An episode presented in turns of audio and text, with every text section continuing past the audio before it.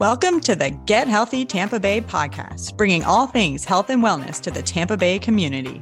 I'm your host, Dr. Kerry Reller, board certified family and obesity medicine physician. Please remember, while I am a doctor, I may not be your doctor. This podcast is intended for informational purposes only and not medical advice.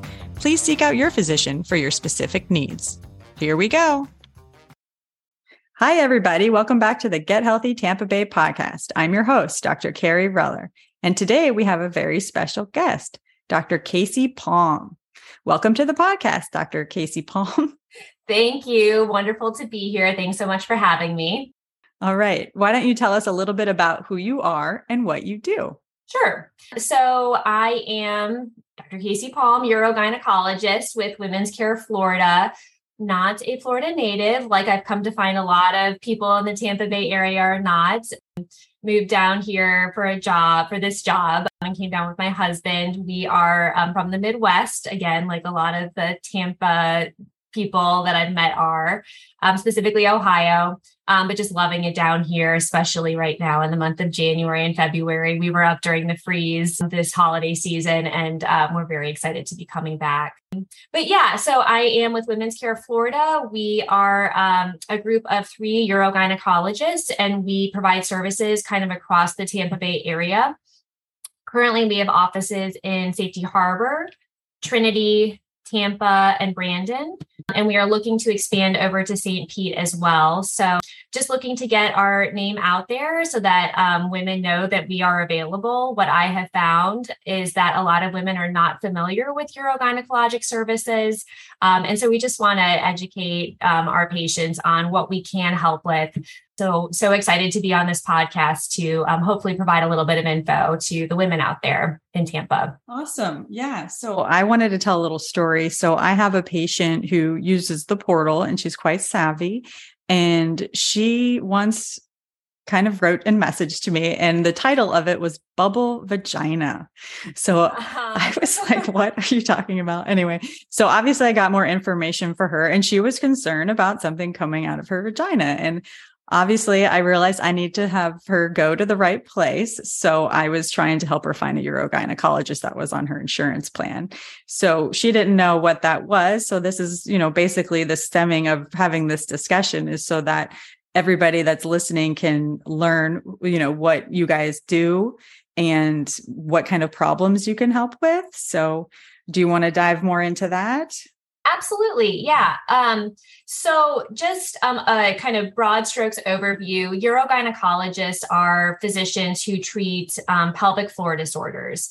And that is kind of an umbrella term for anything um, in the pelvic floor. So, the main things that you would think of in terms of the purview of a urogynecologist would be issues with urination. So, that can range from urinary incontinence, which is urinary leakage, or urinary retention, which is the inability to empty your bladder completely. We also see and help with recurrent urinary tract infections.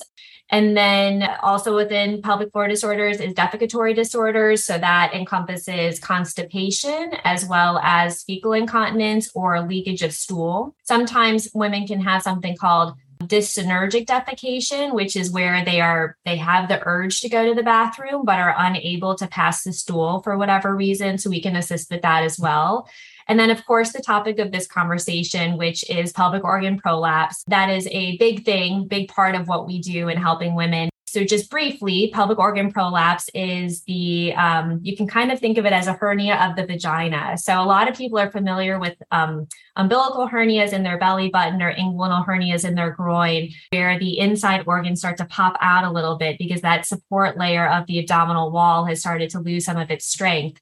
The same thing can happen in the vagina. So a lot of women will come in saying, my doctor told me that my bladder is prolapsing or my rectum is prolapsing. And in a sense, that's correct. But what's really happening is the bladder or the rectum are kind of herniating through the previous support layer that the vagina had. And the same thing can happen at the top of the vagina with the uterus starting to come down.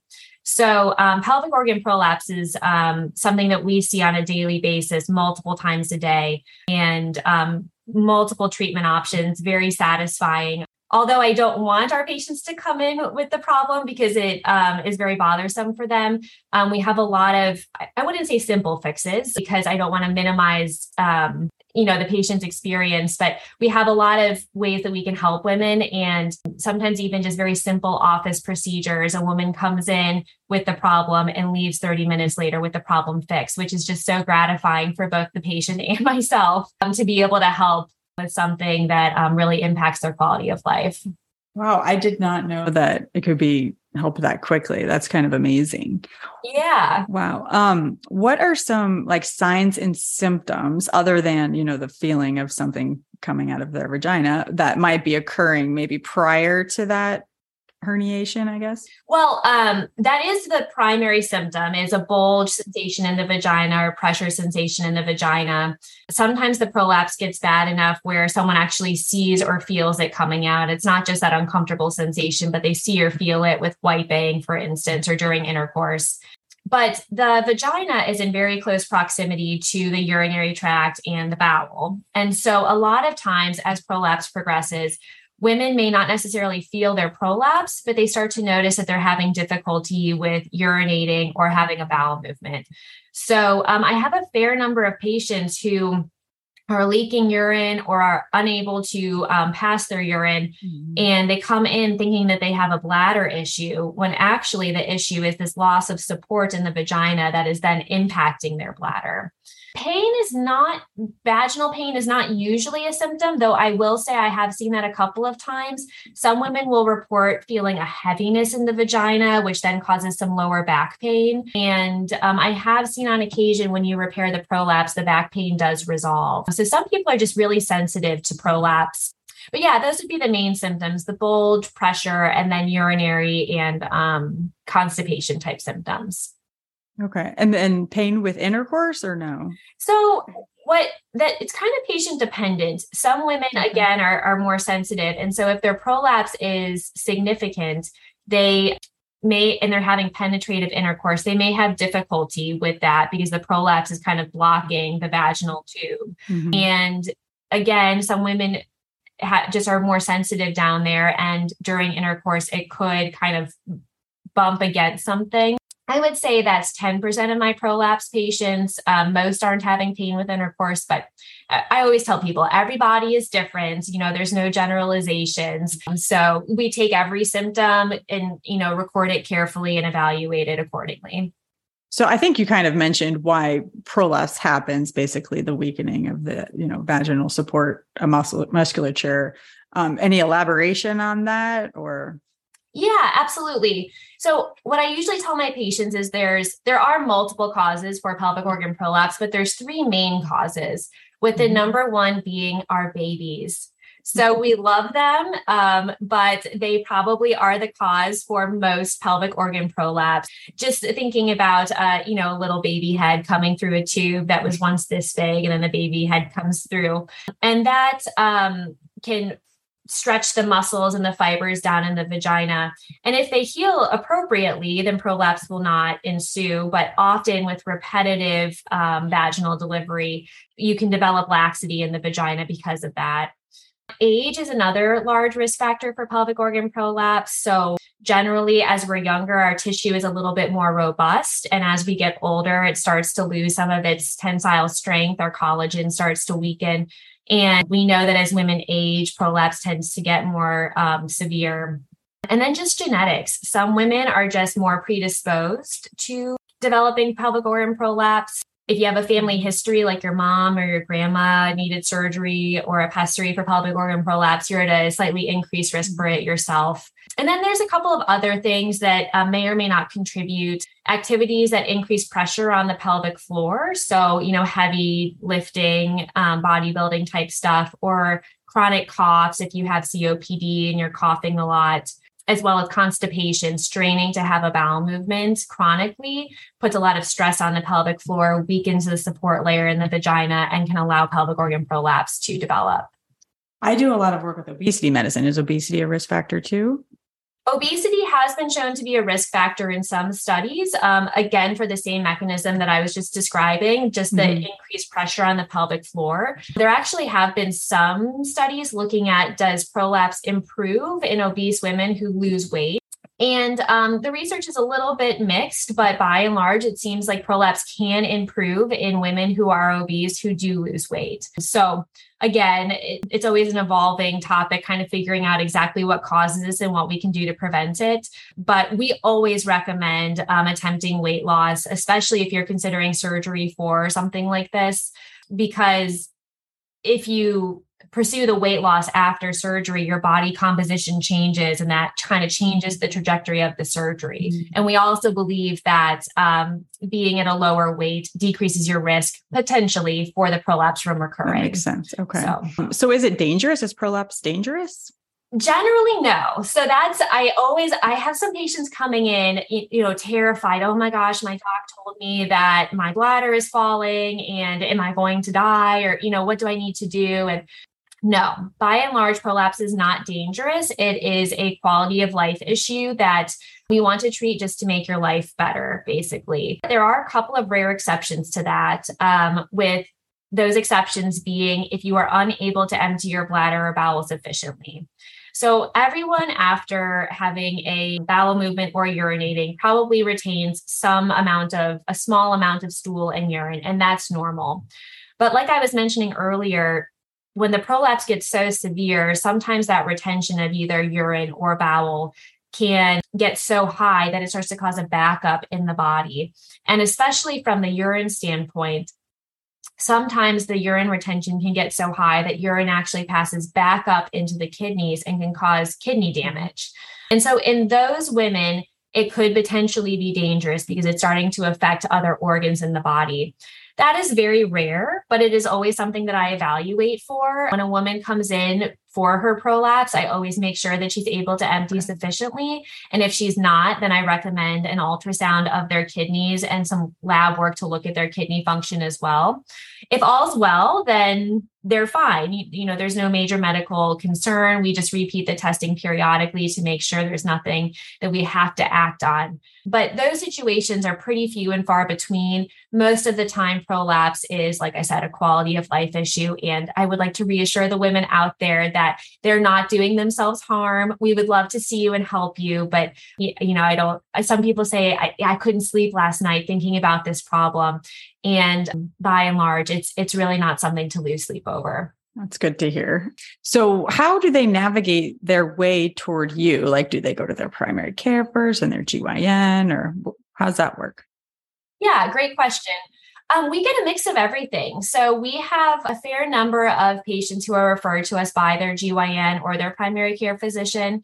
But we also have a fair number of patients who just look us up online and want to come in and see us. I think that as the word gets out about what urogynecologists do and the services that we can provide, more and more patients are probably going to be seeking our assistance on their own and we welcome that with open arms. But I know that a lot of patients have longitudinal, important relationships with their primary gynecologist or their primary care physician. And sometimes it's just a little bit more comfortable before seeing a subspecialist to get evaluated by the person who's been treating you for so long to ensure that you're appropriate for the consultation with us. But like I said, anyone who wants to come in and see us, we're happy to see. And um, if it's something that we can help with, we will. And if it's not, then we'll direct you in the right direction. Gotcha. So let's say they are at their regular GYN and they are, you know, examining and say that, you know, maybe they have prolapse, but the patient didn't know or anything. So when would that GYN want to send it, send them to you? Like what grade or stage or how would that work? It would come to two things. One is the patient symptomatic, because mm-hmm. if, if she's not symptomatic, she didn't know that she had the prolapse, then right. there's really no need for us to intervene. I always think that less is more. You know, I, I, don't want to intervene unless the patient truly needs or wants it.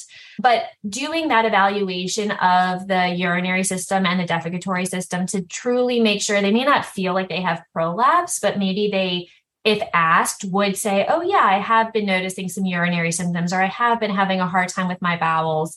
In those situations, if the primary G- GYN or the primary care physician did not feel comfortable managing those, then I would mm-hmm. say to refer on to us. And how do you how do you do the evaluation?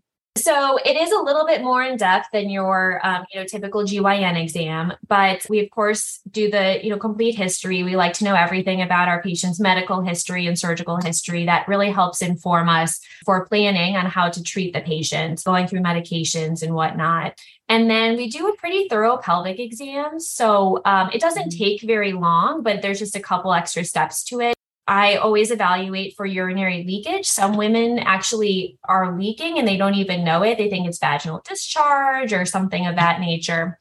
So I evaluate them for urinary leakage. I do a exam to assess the degree of their prolapse. And it's a little, to me, it's not awkward because it's my job, but some women feel a little bit um, silly about it. Basically, I have them push like they're trying to um, have a baby or push like they're trying to poop.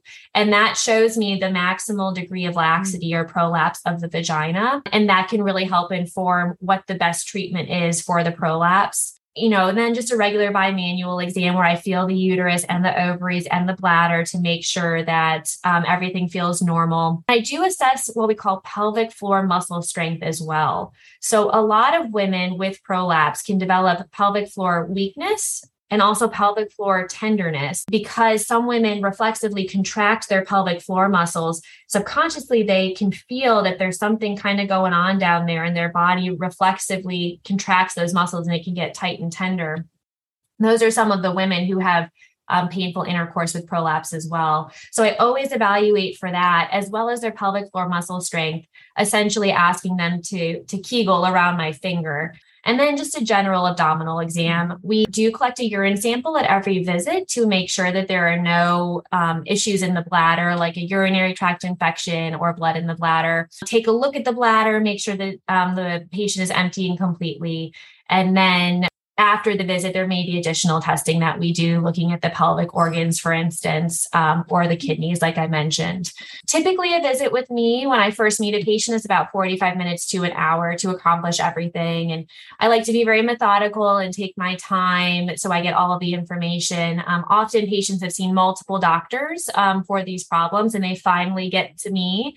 Um, and so I like to just cover everything because I know that a lot of people have been through a lot you know once once they get to the subspecialist so absolutely yeah sometimes it's you know a scary thing and they don't know that it's not dangerous or you know in most exactly. cases not dangerous and finding their way to you can take a while sometimes so you've mentioned several different things about treatment so do you want to comment? Yeah, yeah, sure. I'm sure there's plenty. So, in general, for prolapse, there are three main tiers of treatment, um, like in a lot of medicine.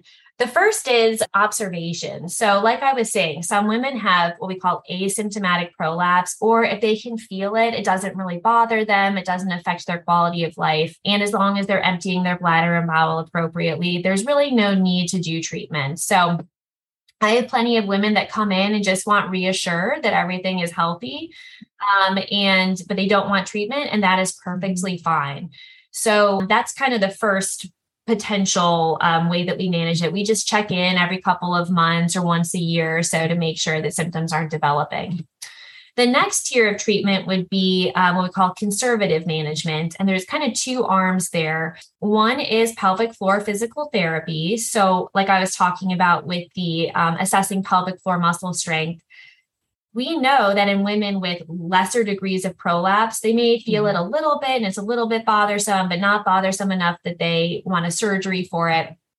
Those women could benefit from what's called pelvic floor physical therapy.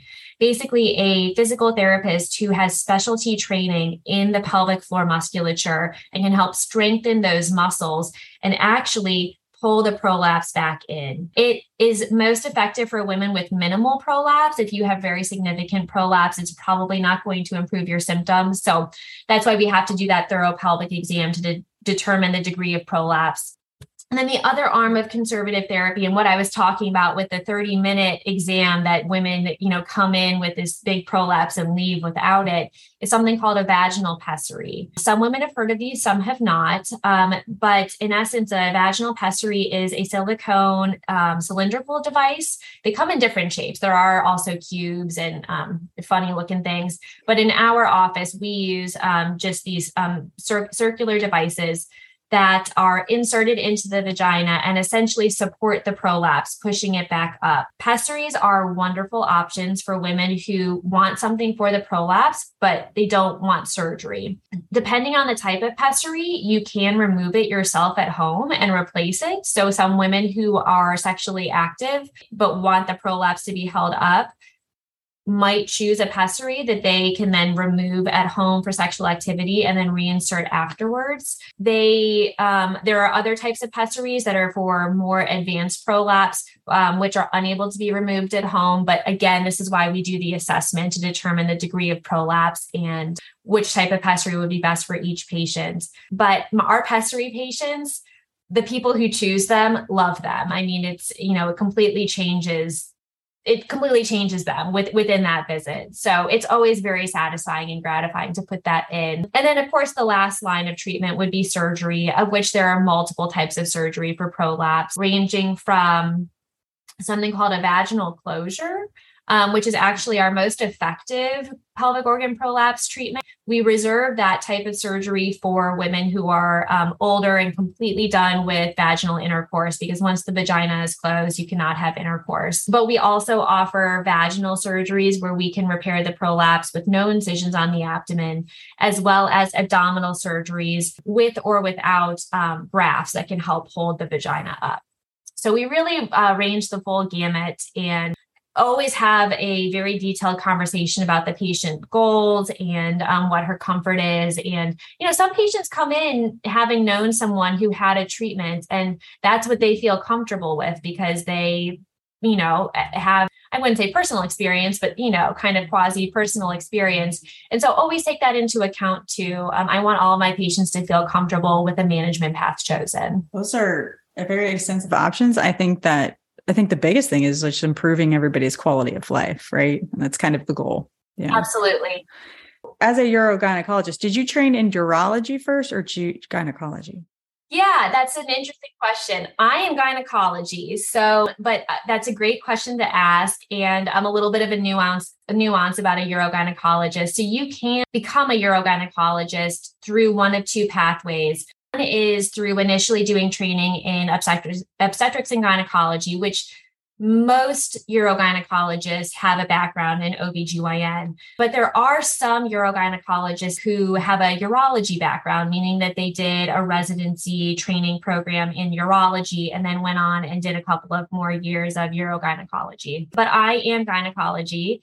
And um, I actually just yesterday I saw a pregnant patient for a urogynecology issue, and it was just so delightful because I don't do OB anymore, but seeing it's just, you know, pregnancy is just such a wonderful time. So, um, and I, I kind of miss it a little bit because um, I had that background. Yeah, I can understand that. We did very little in obstetrics in my training, but it was uh, okay. it was fun to follow the patient along. So yeah, I do like that part.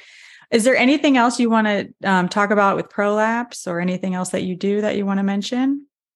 Again i just like to re- reiterate that to put to bed all of the the scary stuff for patients but for sure if it is affecting your quality of life if exercising has become difficult because you're feeling chafing or gardening is too hard because you're on your knees and you feel the prolapse just pulling pulling. Please come in to see us because um, like i was mentioning there's so many things that we can do to help. And we're happy to do the assessment. And if you choose nothing then that's fine. But if you want something done then we're there for you too. So we just want to get the word out that we're here and we're um, we're ready to help. So and where can they find you so I am um, specifically in Tampa and Brandon. Uh, but my partners, who are also urogynecologists, are up in Safety Harbor and Trinity. Okay. And you said at Women's Care Florida, right? Oh, yep. Sorry. Yes, okay. correct. Awesome. All right. Well, thanks everybody for listening today. I hope you will tune in next week. Um, if you're looking for, you know, primary care or allergist or help with weight management, I can help you. You can call us at 727-446-1097. But um, if you're looking for a urogynecology, hit up Dr. Kasey Palm. Thank you so much for being on the podcast today. My pleasure. Thanks for having me. Thank you so much for listening to the Get Healthy Tampa Bay podcast, sponsored by Clearwater Family Medicine and Allergy. Please remember to like and subscribe to the podcast on your favorite podcast app and share this episode with your family and friends. We would also love it if you took the time to rate and review us on iTunes. See you next week.